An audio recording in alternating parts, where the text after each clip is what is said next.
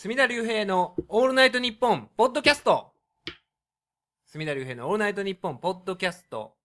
これ何回目ですか？152。?152 回目ですけれども。順調にイガラっぽい声ですよね。え？年末のイガラっぽい声。あ、ね、ね年末ダメですよ。ちょっと喉がまだ調子悪くて、その心配をね、メールで、あの、リスナーの方も送ってくださってたんですけど、やっぱね、冬になるとダメなんですよ。風邪ひいてしまうんですよ。去年のお正月大変でしたもんね、えー、去年のお正月なかなか、あ、えーあの、今発言されたのは、えー、イベリコ豚さんですねよろしく。お願いします。私の依頼者のイベリコ豚さんと、あと今日はあの、えー、辻村さんの他にも、ライダースさんまで、えー、お越しいただいておりまして、おっさんばっかり、えー、見事に4人、えー、集まりまして、アラフォーのおっさん4人でお送りしたいと思うんですけれども、ちょっとね、あのこの番組はそういうおっさんだけではなく、若いリスナーもいて、えー、それこそね、浪人生のニートビートであったりとか、えー、大学に行ってる、ね、用心坊主であったりとか、えー、ああいう学生もいて、やっぱりね、私としては若いリスナーに、うん。あの、なんでしょうね、夢とか目標とか持ってもらいたいなと。夢とか目標とか信じてたらうん、叶うこともあるんやでっていうことをねうん、言いたくてこのポッドキャストやってるようなとこがあるわけですよ。で、やっぱりでもね、それはうん、その実践というかねうん、実際こういうふうに叶ったよっていうことを提示しないと、うん。やっぱ若い人も、あの、目標を抱いたりできないと思うんですけれどもこの年末、私ついに、夢が叶いまして。やり遂げたね。えやり遂げましたね。あのー皆さんね、どんな夢であってもちっぽけな夢かもしれないですけれども、続けてると。続けてると、読み続けてると、大スポを読み続け、私あの、12歳の時ですね、12歳の、1989年の4月24日の新日本プロレスが初めて東京ドームに進出した格闘衛星東京ドームっていうのをやってまして、えー東京ドームっていうのが戦う強い導く夢と書いて当て字で東京ドームと読ませた、はい。えーケロちゃんっていうリングアナウンサーがこのね、大会名を考案して社長賞を受賞したという、この格闘衛星東京ドームの、えー日からですね、それを報じる、その当時大スポはですね、えー、1日遅れやったんですよ、東スポの。だから4月26日ですね、1989年の4月26日から僕、東スポを買い続け、東スポ大スポですね、ほぼ毎日ですね、日本にいる時はですね、えー、日本、あの、海外旅行とか行ってる時はさすがに買えないんですけれすども、ごいな。ほぼ、ほぼ買ってます。ずーっと買い続けて。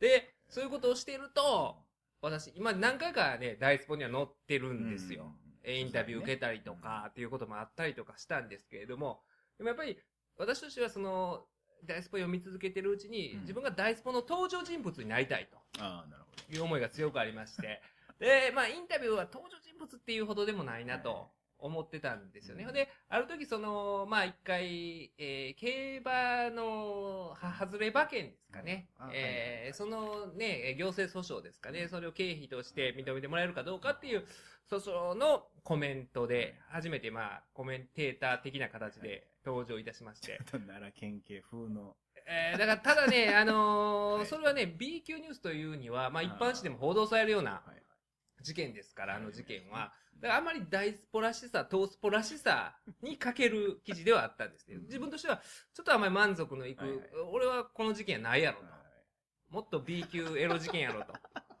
いう自負がございまして、ええあったわけですよ。で、すると、その後にですね、ええまあ言うたら、ボールが止まって見えるような事件があったんですよね。もこう、ど真ん中で。もうビュンビュン触れる。ビュンビュン触れる、止まって見えた事件があったのに、その止まったボールを打てなかった僕がいたわけですよ。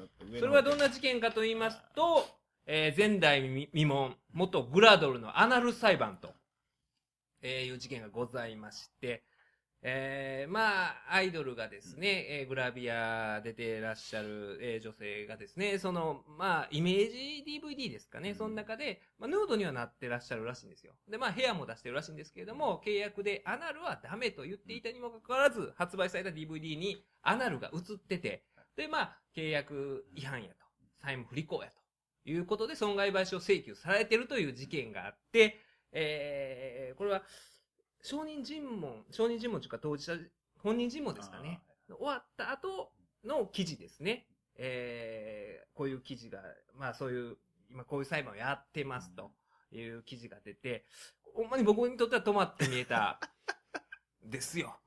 止まって見えたんですけど、僕にコメント求められなかった。で、従前私はそういうね、えー、初めて初登場したわけですよ。その競馬の馬券の外れ馬券が、えー、経費になるかどうかっていうので言ってたにもかかわらず、で、私のあの、えー、知人の橋本記者は、このアナル裁判の記事に関しては、板倉教授ですね。日大の名誉教授の刑法、板倉教授に頼んで、えー、コメントを、えー、求めまして。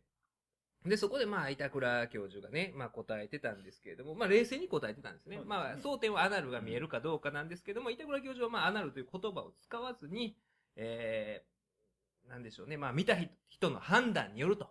裁判官泣かせになると、板倉教授は予想しまして、いずれにしても見た人が、その部分、カッコアナルを映したであろうと思えるとの判断となったなら、損害賠償は請求できるのではないかというような形で、その部分という形で、決してアナルという発言はしなくて、このカッコアナルというのは、これはまあ橋本記者の入れた、まあ、注釈と言いますか、えー、形になってて、本人は言うてなかったんですね。で、まあ、でまあ、辻村さんも言ってはったんですけれども、板倉教授の場合は、この方が、板倉教授みたいな、まあ、名誉教授ですから、元司法試験委員とかで有名な学者ですから、逆にこのアナルの記事に真面目なコメントするという。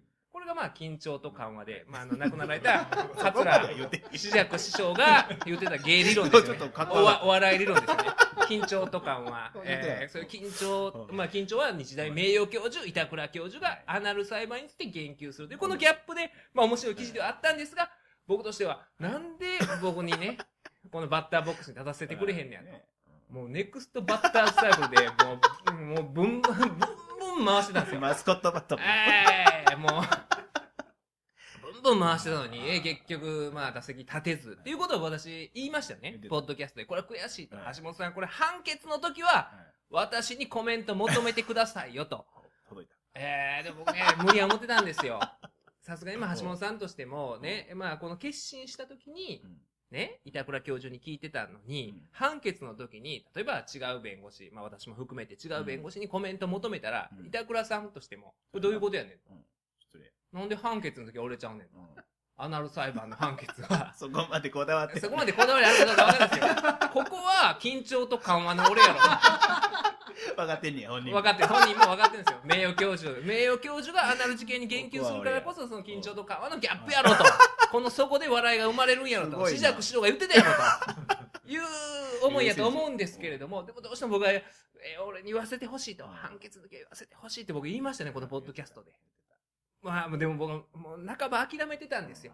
まあ結局、板倉教授ですよね。えー、判決もそうやし、控訴審で、ええー、まあ、控訴審もそら板倉教授やなと。どこまでいやいや、いや、控訴した時に。第二審で、考えといや、第二審で急に、例えば、私も含めて違う弁護士になったら、また板倉教授としてもね、じくじたら重いですよ。どういうことやねんと。一審俺やったのにってなるじゃないですか。まあ、今回の事件は、まあ、これは、えー、見逃さないとわかんのかなと、じくじたる思いで、僕はこの大スポ、えー、30年近く、もう25年ぐらいですかね、読んでる大スポを読んで、ね、もう悔しくてね、もう唇を噛み締めたんですよ。それが10月某日ですかね、っていうのがありまして、するとですね、12月のあれは何日ですか ?12 日ぐらいですかね。12日は何曜日になります？金曜日ですか？あ、じゃあ金曜日ですね。12月12日。あ、私、そうですよ。結婚記念日ですよ。えー、4年目ですかね。結婚記念日になるんですけれども。いや、あのー、まあ、結婚記念日も大事な記念日ですけれども、もう一つまだ大事な記念日と言いますか、できましたね。まあ、それはあの取材を受けた日なんですけども、まあ、あの、私がちょっとね、出かけてる時に、ちょっとあの、iPhone の、うん、えー、履歴を見たら着信が入ってまして、パッて見たら、橋本茂と。これ大スポの橋本さんやから。これ何やなと思って、何の用事かなと思って、パッてかけ直したら、先生、アナル裁判。来た。判決出ましたよ。ですよ。いきなり山本隆弘やないですけど、来たーですよ。ほんまに。開口一番アナルアナル裁判の件。アナル裁判の件でコメントお願いしますって言って。ドンピシャや。ドンピシャですよ。まさかと思いまして。ついにこれがあの判決出たらしくて、あの僕が悔しく、ね、悔しい思いした、じくじたる思いで読んだ10月の時は、まあ、えー、12月に判決出ますという記事で板倉教授のコメントがあったんですけれども、判決が出まして、えー、これ結構大きい扱いですよ。12月14日付の、えー、ダイスポなんですけれども、グラドル、マルチですね。恥ずかしいに丸と書いて、うんえー裁判判決の波紋、一審200万円支払い命令、高いのか安いのか、制作側控訴で二審で争われる肛門の勝ちっていうね。このタイトルの、えー 事件でして、まあこのね、ちょっとリード部分を読みたいんですけれども、前代未聞のアナル裁判に司法の判断が下った。10月に本誌が報じて話題となった同裁判は、そうなんですよ。大スポしか報じてないんですよ。朝日も読売も全部見逃したんですよ。全部ね。えーこの特ダネですよね。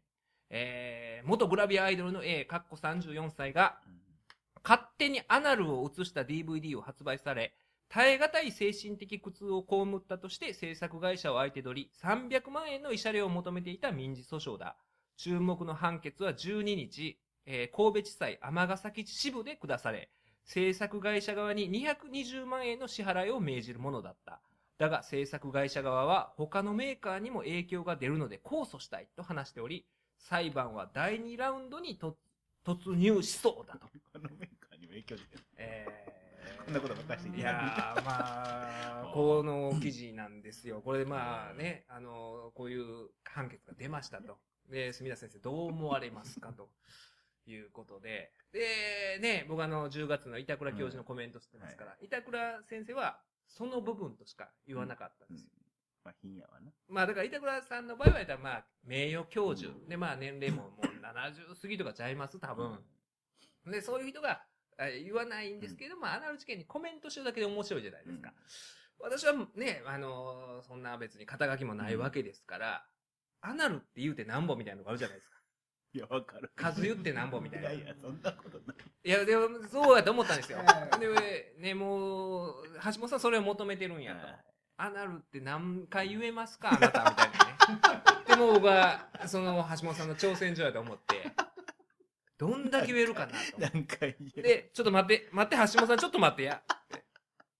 で、ね、なかなか難しいじゃないですか。不用意にアナルっていうのも、うんあ、なるほどから始まったりするのも、それはおかしいじゃないですか。うまいこと、その、コメントがね、弁護士の事件のコメントが、あ、なるほどからやるのはおかしいんで、何気なく、さりげなく、うんまあ、アナルにまつわる言葉を入れたいと思いながら、ちょっと待って、橋本さん。ちょっと待ってや。アナル、アナル、アナル。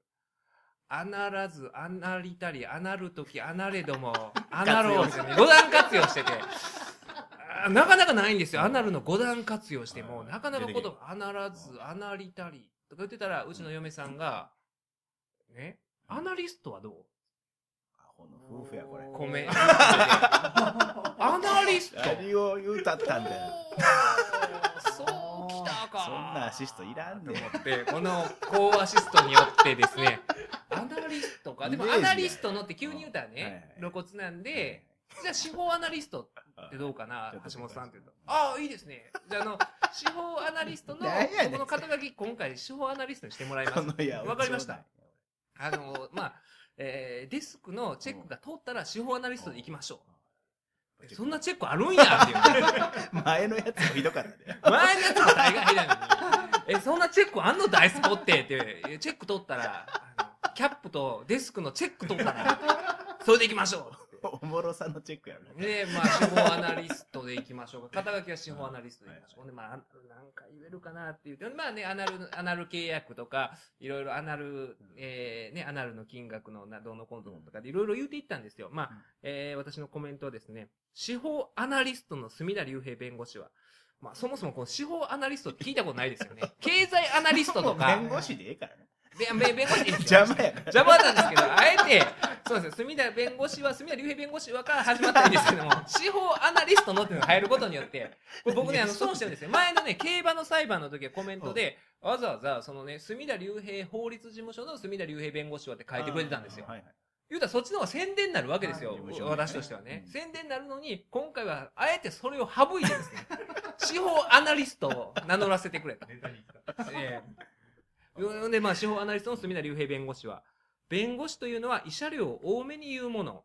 アナル契約違反の、はい、1回目。うんね、あの、皆さんの正しいっていう字書いていてください。横棒、横棒1本目ね。えーアナル契約違反の慰謝料で300万円を請求して、判決で200万円という金額は全面勝訴に近いとしてこう解説する。アナルの金額の、はい、2本目ですね。この縦入れてください。アナルの金額の前例になるものはないので、高いかどうかはわからないが、200万円は高額だと思う。判例もないので、裁判官には難しい裁判になったと思う。これはまあ、あの、板倉教授に対するオマージュと言いますか。あの、前回の、えー決心した時の、えー板倉さんのコメントを、まあ、えー真似てっていう部分はあるんですけれども、で、ここからちょっと私工夫を入れまして、判決を下した裁判官は女性だったことにも隅田弁護士は注目した。まあ、これはあの、橋本さんがこの情報を教えてくれたんですよ。はい女性裁判官っていうことも、あの、影響してますかね？司法アナリストから見て、みたいなことを言うてきたもんだから、えー僕はこう答えました。アナルが出てくる映像を見慣れた男男性裁判官だったら違った結果になったかもしれない。はい、これ、えー、3回目ですかね。正しいっていう字書いてくださいよ。えー、ただ、たかがアナルを映されたぐらいで、はい、4回目。尻の穴が小さいと思うかもしれないが、はい、5回目ということで、えー、言葉遊びが。言葉遊びで、結局司法アナリストも含めた6回、アナルにまつわる言葉を、私は言ったと。心が穴が小さいと思うかもしれないけども、契約は遵守しないといけないというアナル契約で、えー定めた以上は、まあ今の時代アナルぐらいでっていうのもダメですよという意味で、えー結局私はだから、えー1、司法アナリストと尻の穴も含めたら、1、2、3、4、5、6ですね。で、まあね、あの、アナルをね、あの、あまりにも乱発するのもどうかと思ったんで、で、ちょっと悩んでたんですよ。今、何回僕アナル言いました、橋本さん。まだ3ですよ、みたいな。まだアナル3ですよ、みたいな。もっとアナルないんすか？みたいなね。こと言うてくるもんだから、ちょっと、ちょっと待ってくださいよと。不自然なコメントはしたくないと。ね。やっぱり司法アナリストとして、それは無理やり言うのはあれなんで。もうアナリストだってもう。えー、の言い方でとか言ってたら、またね、うちの嫁さんがおいおい、おい。あの、シリを使った慣用句を調べて、えー 出してくれて。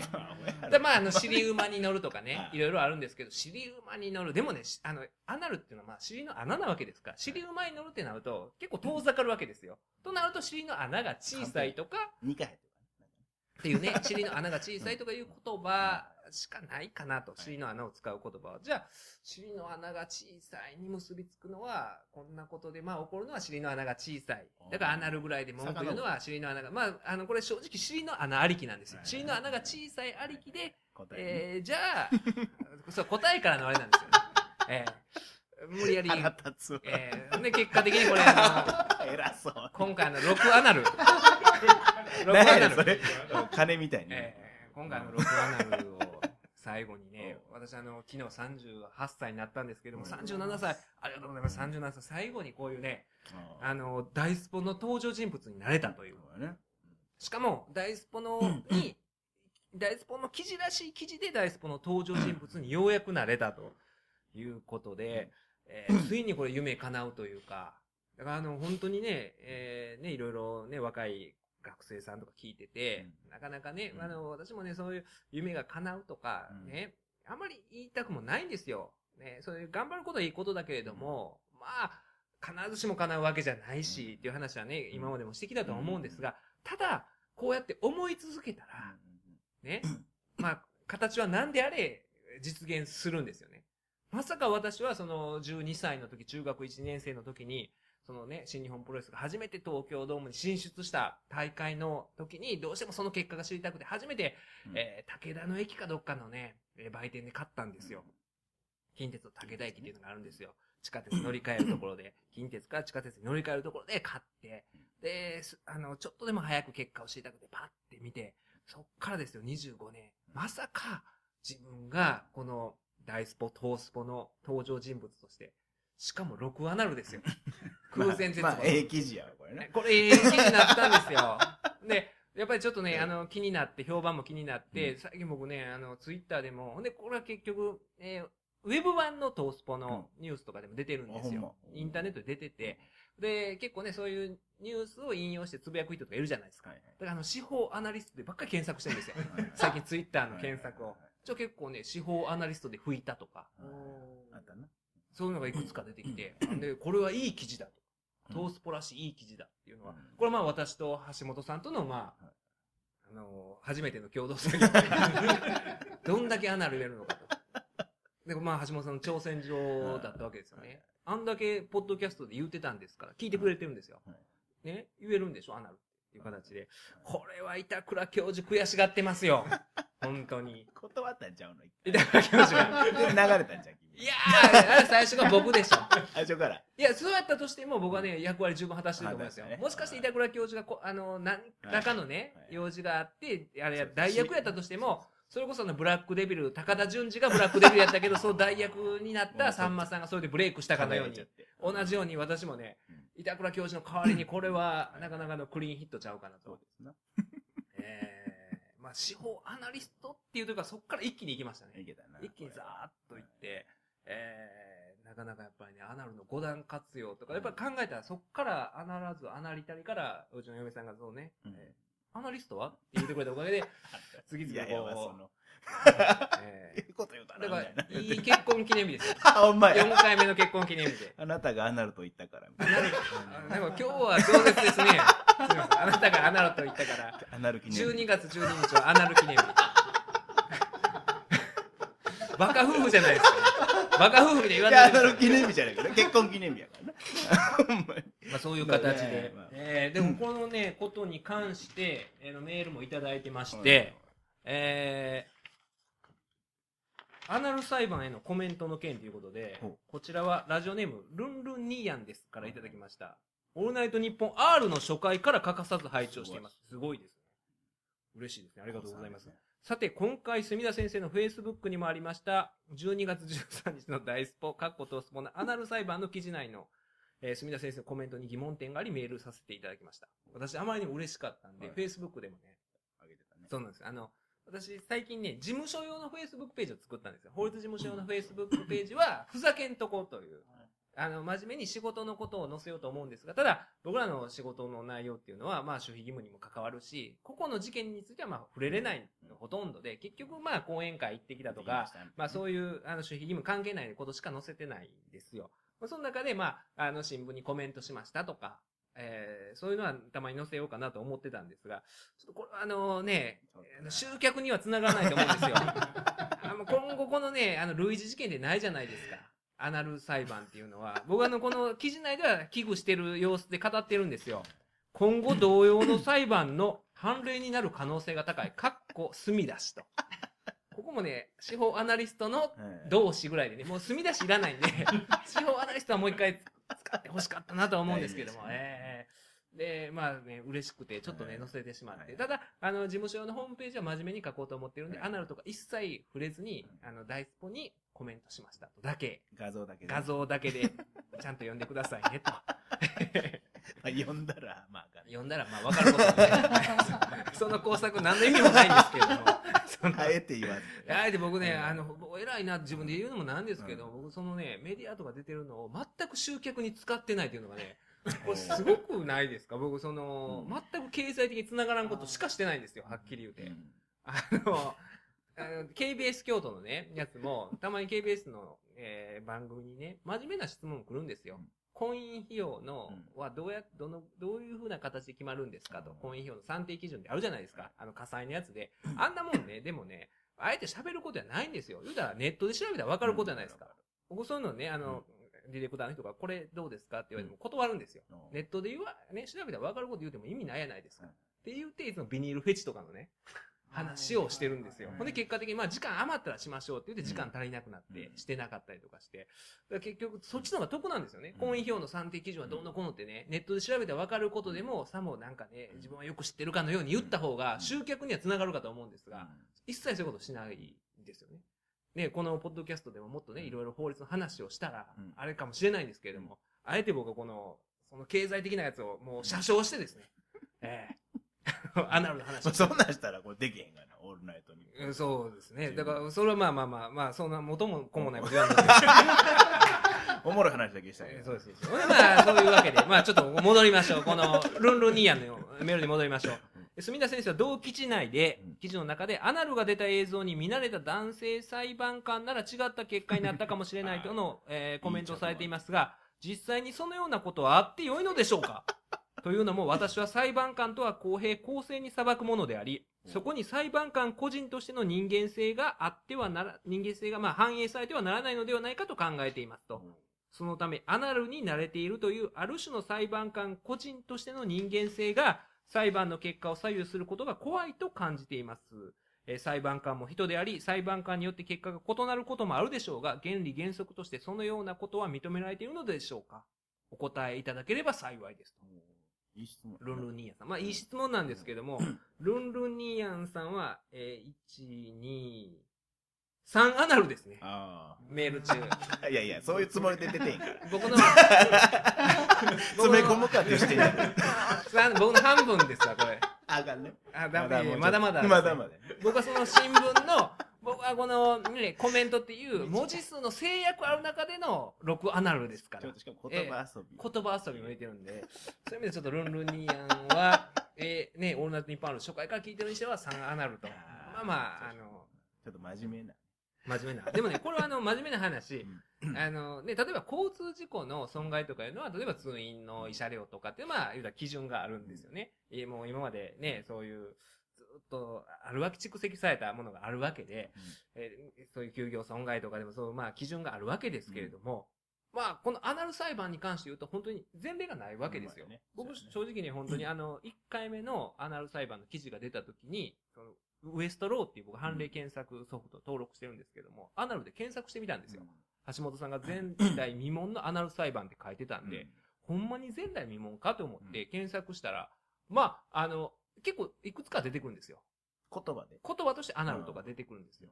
あの、なんとかジャーナルっていうのが、いやいやあの、間違えて引っかかるのもあったんですよ。アナルで。まだジャーナリスト乗ってるのもありやったな。じゃあ、いや、ジャーナリストはわかりにくいです。わかりにくいジャーナリストよりも、アナリストねアナリストの方がガチで来る、ジャーナリストではね、ジャーが邪魔をしてそれはカウントしません。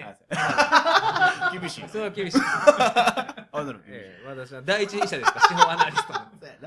当に。第一人者商標登録しようかな、これ。司法アナリストとして。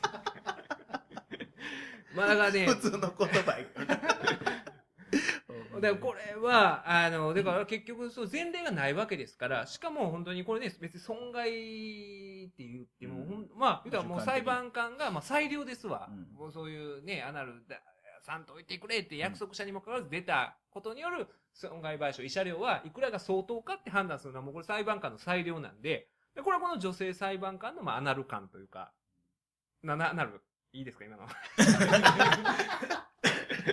いや、あの、正直に僕のインタビューの時も、あの、あ女性裁判官のアナル感がやっぱり影響されたんですかね。アナル感いや、アなんナルて言葉ない感なんて言葉ないですよ。橋本さんに。アナル感なんて言葉ないですよ、先生。いやいや、そんなん言い出したら、司法アナリストもないですよ。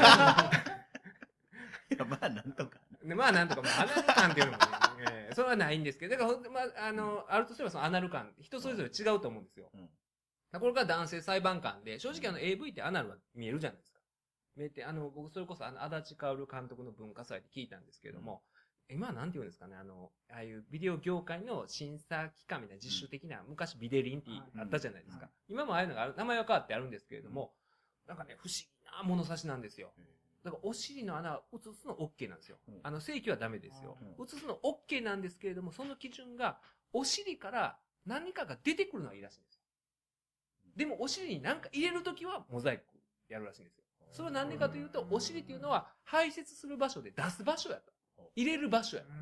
だから、足立監督曰く、プチトマトを出すシーンは、モザイクなしで OK なんですよ。うんでも、プチトマトを入れるときは、モザイク入れなダメ。こんなおかしいことがあっていいんですか？そういう、あの、私がイベント出た時、その話で、ね、盛り上がったんですよ。まあ、そんな感心することじゃないですよ。よう考えたら、そんな感じの話じゃないですけど、でもそういう、ものすごい、あやふやな基準なんですよね。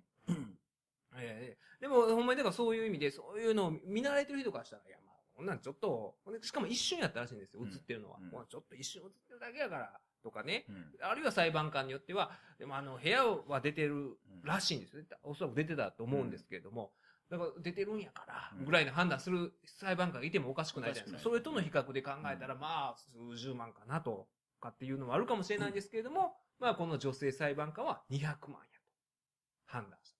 これまあ、ちょっと高いんちゃうかなと、我々男性は、まあそう思うんじゃないかなと。でもまあこの女性裁判官は多分そんなの見てないやろうし、ね、あの、その足立薫監督の言うようなプチトマトがどうのこうのとかっていう知識もまあ、ないとは、論点にね。ないとは思うんですけど、控訴審ではそこが争点なのでアナルに入れたんか、入れあの入れるとかじゃないと思います。これあの、イメージビデオらしいんで、その、出たことによる損害の方がでかいよな。それがまあ出回った結局その、世間に。あ、だからそうなんですね。結局、まあ、だからその辺のね、ここの、ね、報道によってより広まったいう部分もあるんで、なかなか難しい部分もあるのかなとは思うんですが。でね、こういう話をしてたら、あの、ツイッターでもアップしてたら、うん。まあ、ある人が別にその、ね、あの、批判じゃないんですけども、えーだからこの新聞が出たのが12月13日土曜日で、まあ、次の日が総選挙で。はい。えーで、あー明日日本のいく、ね、行く末を決める総選挙の時に、えーこんなおもろい記事、ちょけてな。ちょけてみたいな形で突っ込んでいらっしゃる方もいらっしゃったんですけども、私としては何が言いたいかというと、まあ当然アナルも言いたいですよ。言いたいんですけれども、言いたいですよ。それは言いたいですよ。言いたいですよ。辻村さんも言いたいですよ。ほんまだったら。くないよ、別に。なんやねん。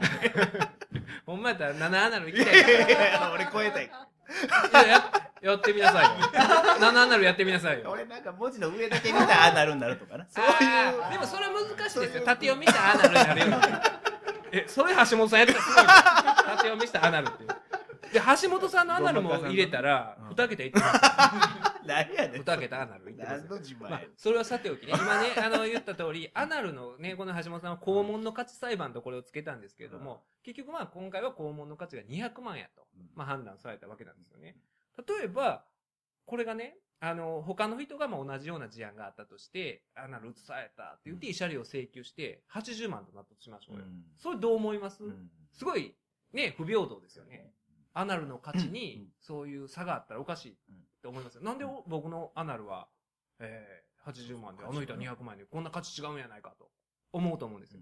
僕は何を言いたかったかというと、そのね、12月13日この記事出ましたけども、うん。14日うん、衆議院総総選挙うん。ありましたけれども、うん。投票価値のね、不平等っていうのが存在してるわけですよ。あもうね、当然のように、えー選挙結果しか言わないですけれども、2. 点何倍あるわけですね、今。今回の選挙も、うん宮城のどっかの区と東京の人口多いところでは2倍ぐらい格差があるんですよ。投票価値が違うっていうのは、ね、2倍ある価値が違うっていうことは、言うたら、1人1票の人と、東京の人口多いところは、1人0.5票しかないということなんですよ。それをもっと、あの、ちゃんと直視してなあかんのちゃうかと僕は思うんですね。実際裁判ではそれはあの違憲状態にあるみたいなのがいっぱい出てるじゃないですか。でもそれを無視して、まあ国会はね、うんその、まあちょっとずつ手数変えたりはしてますけども、2倍のまま選挙をもう強行しとるわけですよ。ね。アナルの価値で考えたら許しがたいですよね、多分。ね、100万。え、なんで200万で俺は、俺はね、アナル半分の価値しかないねんと。アナルよりも、アナルよりも大事なことって言うとちょっと語弊あるかもしれないですけども、それを民主主義の、言うたら根幹に関わる選挙権ですよ。投票価値が人によって倍違うという状態が、この国ではあるんですよということを僕のアナル裁判のアナルの価値を通して言いたかったわけではないんですよね、ほんまは。そうやろな。とうとうと。いや、まあ、そこまで考えたらすごいでしょ。まあ、目が泳いどるから。いや、まあね、いや、でもね、ただ、後から考えてそうやなと思ったんですよ。そうい後けるなとから、あ、でもそうやまだ選挙、今回の選挙もそうやろ、投票価値こんだけちゃうやろって思ったんですよ。でもそう考えたら、おお尻の価値がね、違ったら分かりやすいじゃないですか。すごい分かりやすいじゃないですか。俺はあの人の半分のケツの価値しかないんかね。って思うのと同じように、なんかみんなね、まあまあ報道してたりとか、あるいは弁護士がね、その、要は訴訟とか起こしてますけれども、それってもっとね、わかりやすく言うと、これで半分になるのと一緒のことなんですよ。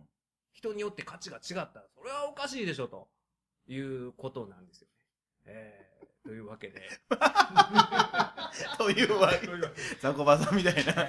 これ無理やり下げに無理やり。シュッと下げ決まって帰っていきますというわけでスッとえーでこういう形で私、あのついに大スポの登場人物にもなったわけですけれども、素晴らしい。うーんこの週は私いろんな登場人物俺、にそれビビったわ。なっておりまして、前ちょっとね、あの話したと思うんですが、この J ノベルですね、実業の日本社っていう、えーー文芸誌ですよね、えーが出してる、実業の日本社が出してる月刊 J ノベルの2015年1月号で、まあ私の友人である花房観音さんが連載されている、公職入道という、まあ観音小説がございまして、えー、森重ですよね。私のあの、まあ友達の。ね、記者の森重、読売新聞の森重をモデルにしている、毎朝新聞の森重っていう記者が出てきた。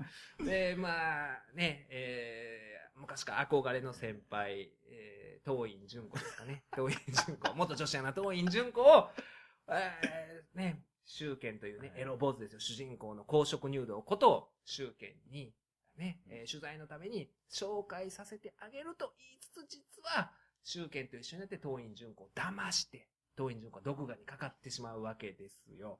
えーそういうお話が続いてるんですが、ついにこの1月号で、えーちょっとね、これ誰をモデルにしてるのかなっていう。その映画すごい。公職入道をね、あの、まあ、冒頭ね、あんた、立候補しいひんか？政治家にならへんか？大阪での番組の収録が終わり、楽屋に戻る途中に、廊下でいきなりそう声をかけられ、驚かないはずがない。何を言ってるんですか、周健さん。冗談はやめてくださいよ。隅田隆平は歩きながら笑い飛ばそうとした。出た電話。隅田藩、今日これからなんか用事ありまっか？いえ、特に帰るだけです。あんた、うちは京都やろ。どや、飯行かへんか。いいですね。周健さんとは以前から一度ゆっくりお話ししてみたいと思っていたんです。気が合うな。わしもやねん。悪いことした時のために弁護士さんと仲良しとかなあかんしな。周健はテレビ局の廊下に響き渡る甲高い声で笑う。まあ、あの、ちょっとね、いろいろ会話の部分だけ抽出して読んだんですけども。落語みたいやったね、今。えー、これがですね、あの、隅田隆平という弁護士が現れるんですけど、隅田の隅はこの、澄んだ瞳とかの澄むですね。山水辺に登るという。えー、で、あとは田んぼの谷、難しい方の竜に平和の平で、私と一時近いなんです、奇遇にも。で、まあ弁護士ということで。で、あの、隅田隆平、この弁護士の描写があるんですが、隅田隆平は童顔で若く見られるが38歳になる。私もあの、昨日38歳になったんですが、異色の弁護士として時折テレビやラジオなどに出演していた。京都で一番偏差値の高い進学校在学中、テレビの企画をきっかけに、大物漫才師に弟子入りしたが、後に漫才の道を諦めて、私立大学の法学部に入り、弁護士を志した。数年間の司法試験受験を繰り返し、30歳の時に合格して弁護士事務所に入り、5年前に独立して、京都に個人事務所を設けた。独立してから 元漫才師という経歴に注目した知り合いの芸人経由で、ラジオのパーソナリティの仕事を依頼され、もともと喋るのが好きだからとやってみたら好評だった。それから元漫才師の異色の弁護士として注目され、テレビやラジオや講演などの仕事も入るようになった。周健と出会ったのは、半年に一度の関西のテレビ局の特番、お悩み相談スペシャル、わしらが何でも答えますせという番組だった。っていうような形で、エブリデイ的な。通過が、えーありましたね、官邸の。こういう、もう、あのー私と極めて、えーあの、経歴が酷似した、あ架空の人物ね。ええ弁護士が出てくるんですが、ほんでね、扉のこの、挿絵なんですよね。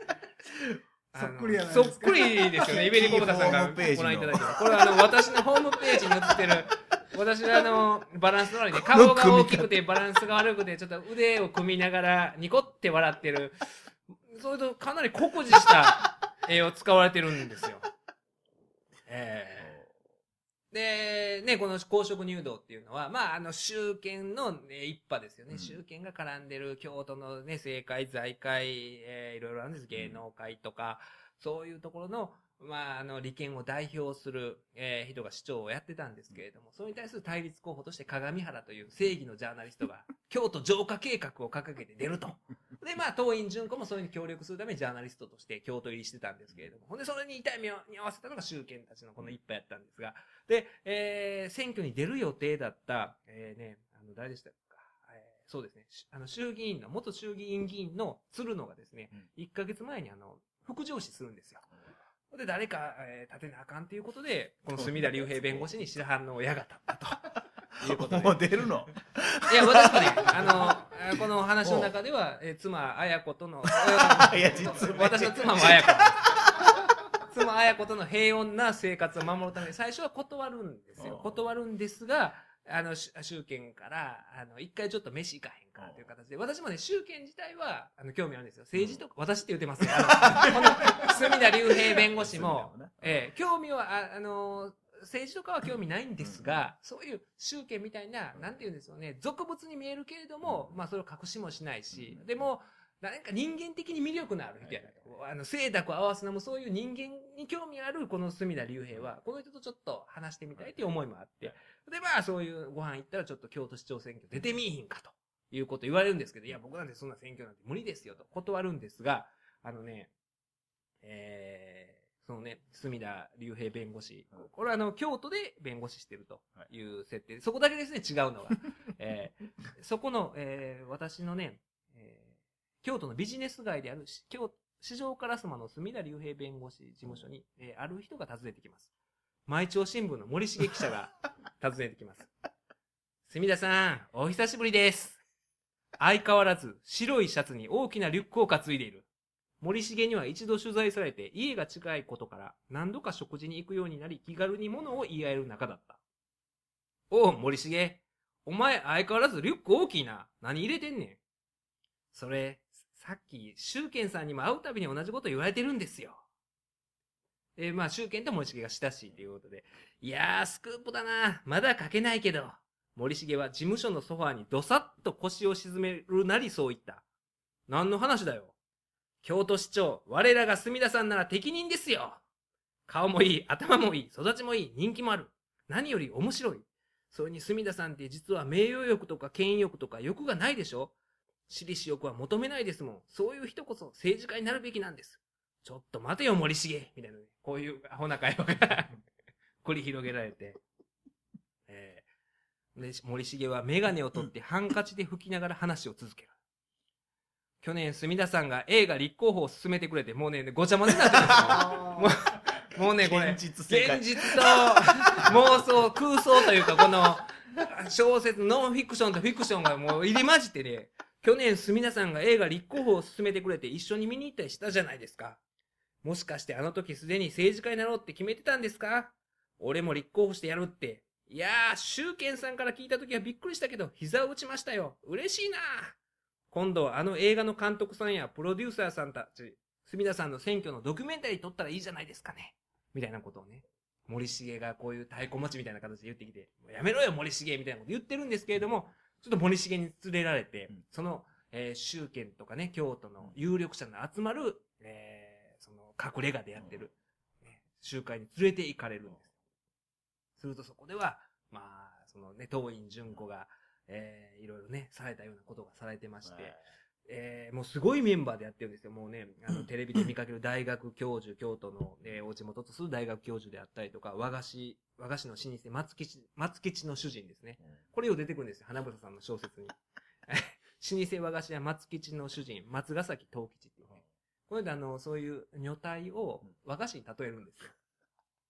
あんたのビラビラは柏餅みたいやな、みたいなね。そういう。やめてよもう ね、こういうことを言うてくるんですよ。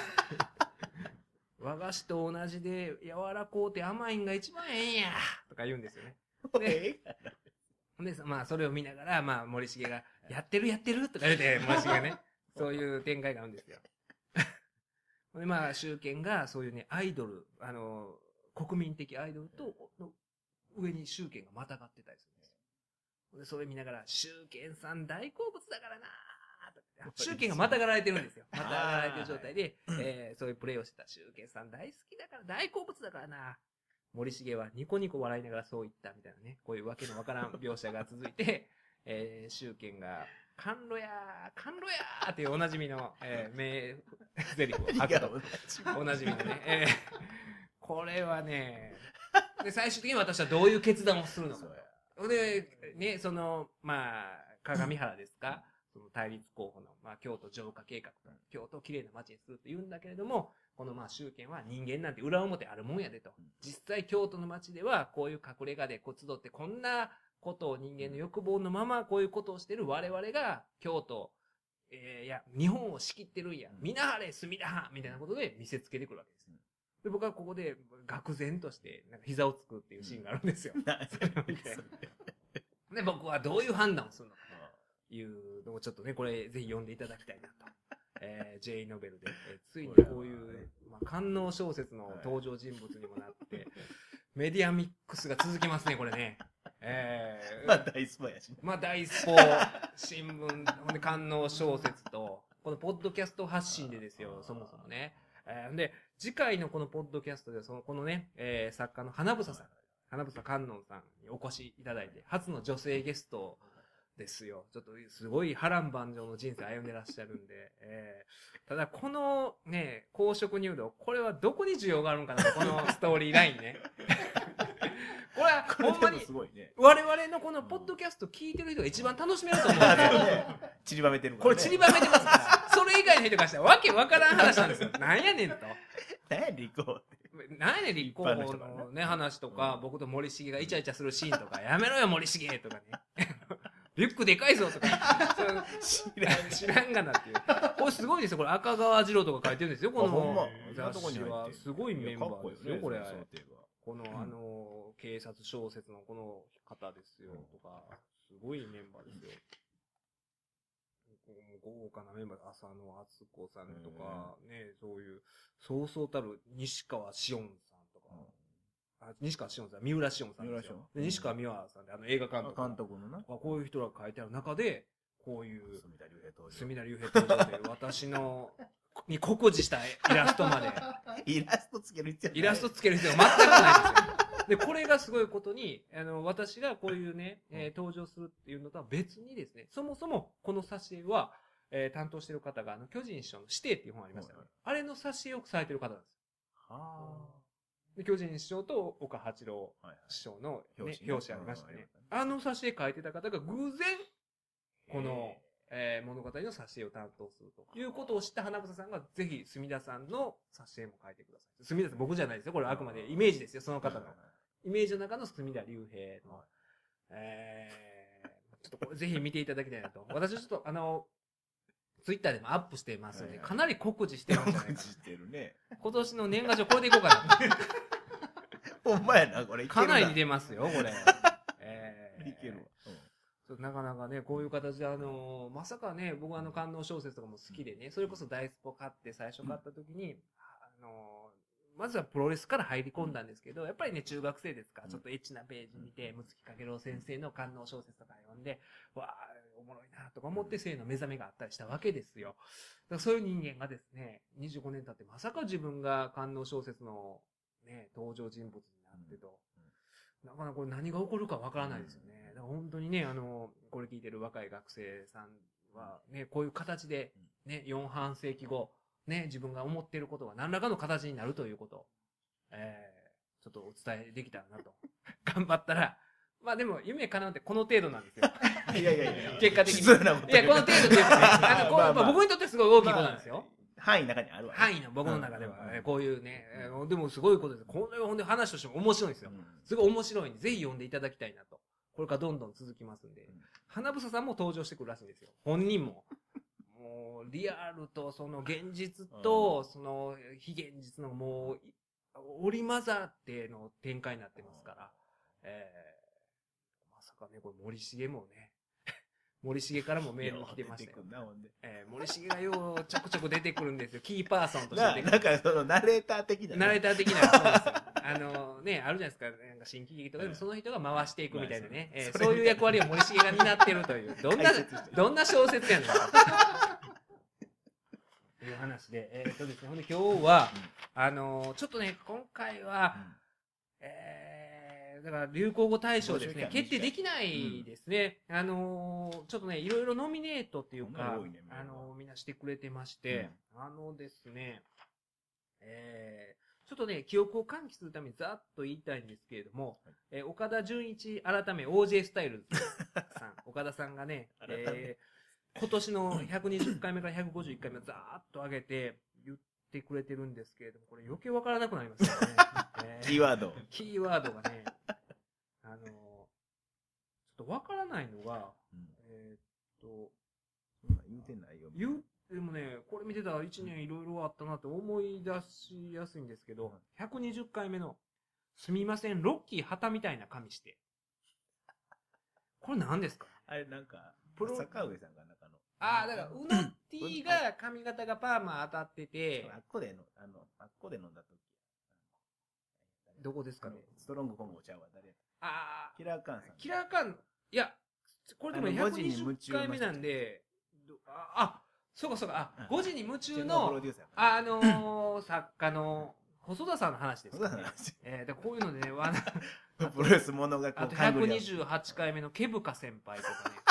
ケブカ先輩、これは僕の高校、中学、高校6年一貫生の学校で、僕は中学1年の時に高1にいはった、ものすごい毛深いサッカー部の先輩で、えー、夏やのに、毎日この人長ズボンやな思ったら、半ズボン短パンやったんですようん。毛深くて、黒い短パンがずっと繋がってるように見えたという毛深先輩。毛深先輩も何人かが、なぜか毛深先輩ノミネート。してました。これちょっと紹介した時間がなくなっちゃうんですが、もういろいろ上げてくれてて、あと、スピーディーワンダーもね、あの、いっぱい上げてくれてるんですけれども、ちょっとね、えー、今、あの、同率首位がですね、えー、マスクド AI の打点ずらしといたから、ああ、よかったですね。と、あと、えー、竹内先生、竹内義和さんがゲストに来られた時の、あの、キープオン童貞でいるためにはどうしたらいいんですか？と聞かれて、そうあろうとする意思って答えた。ちかっこいいな。ょっと情熱大陸に。ものすごい恥ずかしいこれもね、あ、の、今、同率でトップですかね。あと竹内先生の発言では、オナニーしてるから、えー決して偉いわけではない。分かっとるわよ。声が艶っぽくてね。艶っぽくて。でこういうのも、オナニーしてるからといって決して偉いわけじゃない。かっこよかっまあ当たり前のこと。至極、当然のことを、分かってますねっていうね。えー、だからあの、打点ずらしといたからと、キープオン童貞とはそうあろうとする意思と、あとですね、あ、あの、これ親子ノミネートですよ。初の親子ノミネートになるんですが、えー、しかも、今までの過去最高齢のノミネートになるんですが、マスクド AI のお母さんが、あなた、こんな時間にチョップはやめなさい これも2票た。これ、アホすぎる。これもね、これもね、ねマスクド AI の奥さん、奥さんじゃない、あの、お母さんのね、いやそうですあなたこんな時間チョップやめなさいが、えー、同率首位ですかね。えー、あと、マスクド AI のお母さんのね、あ、あなた野菜嫌いなのねっていう、これも、あの、一票あります、なんでそれに票入れんねん。元気なカツオさんが。ちょっとだからね、あの、今すごい、あのしのぎを削ってると言いますか、その辺、あの、ケブカ先輩も2票集めてますね。ケブカ先輩がなぜか、スピーディーワンダーもケブカ先輩も入れてますね。ケブカ先輩と、あと、えー、堀之内兄やんのも入ってましたね。あ、堀之内兄やんの、えー、人生は登山と一緒や。しんどいっていうな。もっとうまいこと登山に例えろよ。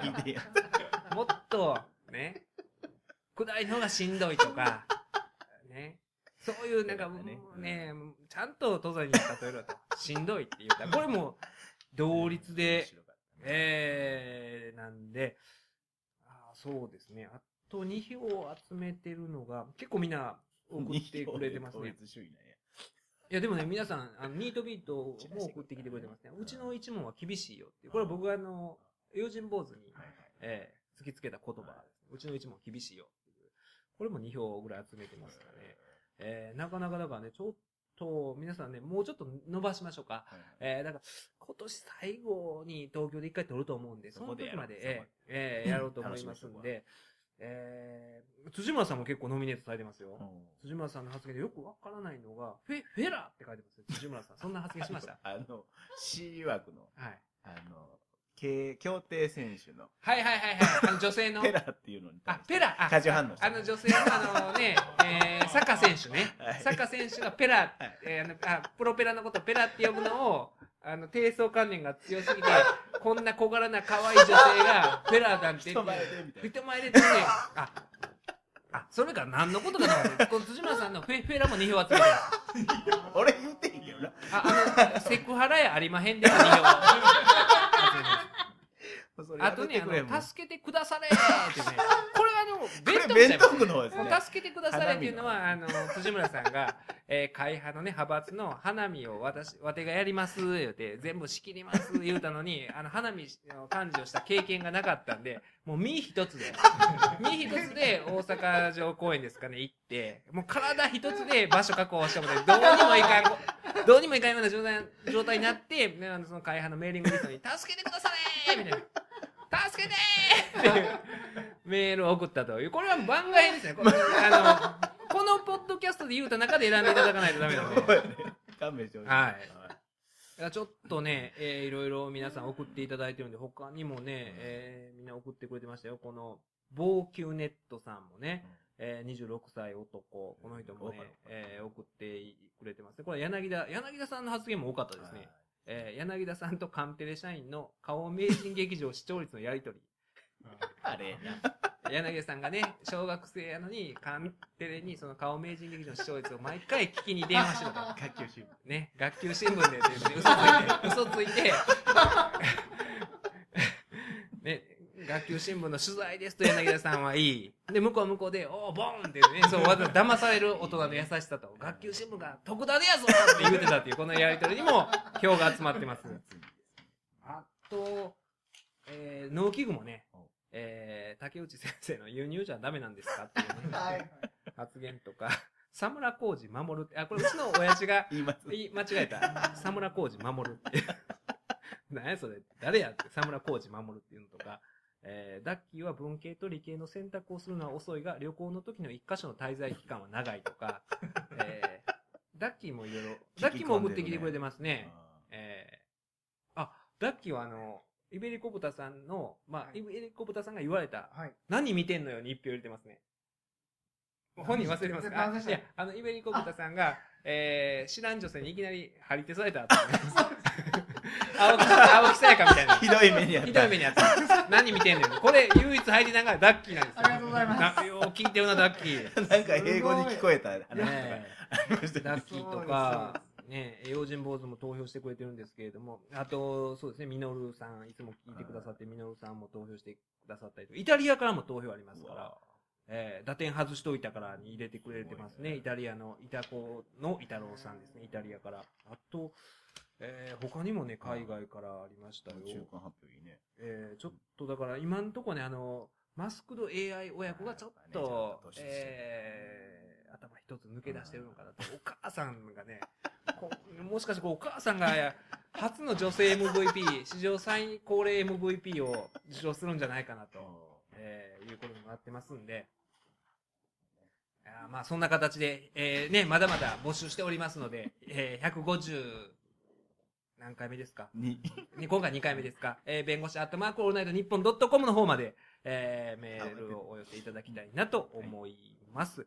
えーあ、そうだ、忘れた。あのー、12月30日ですね。はい。12月30日の覆面マニア新木場はい。ファーストリング大会に、はい。えー、ね、あのー誰だ、マスクド AI ですよ。はいマスクド AI がスポンサードしてる、覆面マニアに、あの、私のもとで挑戦状が届きまして、あの、AI の方からですね、はいうせにおると。今度お前が出てこい。えそんなとこで。ー、まあ、受けて立ちますよ。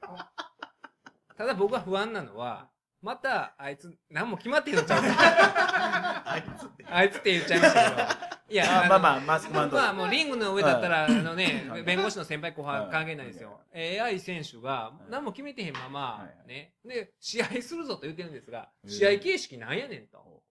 えーで、これ試合形式ね、決めへんままやったら、ほんまのガチンコの殴り合いを弁護士がね、見てられんくなりますよ、そんな。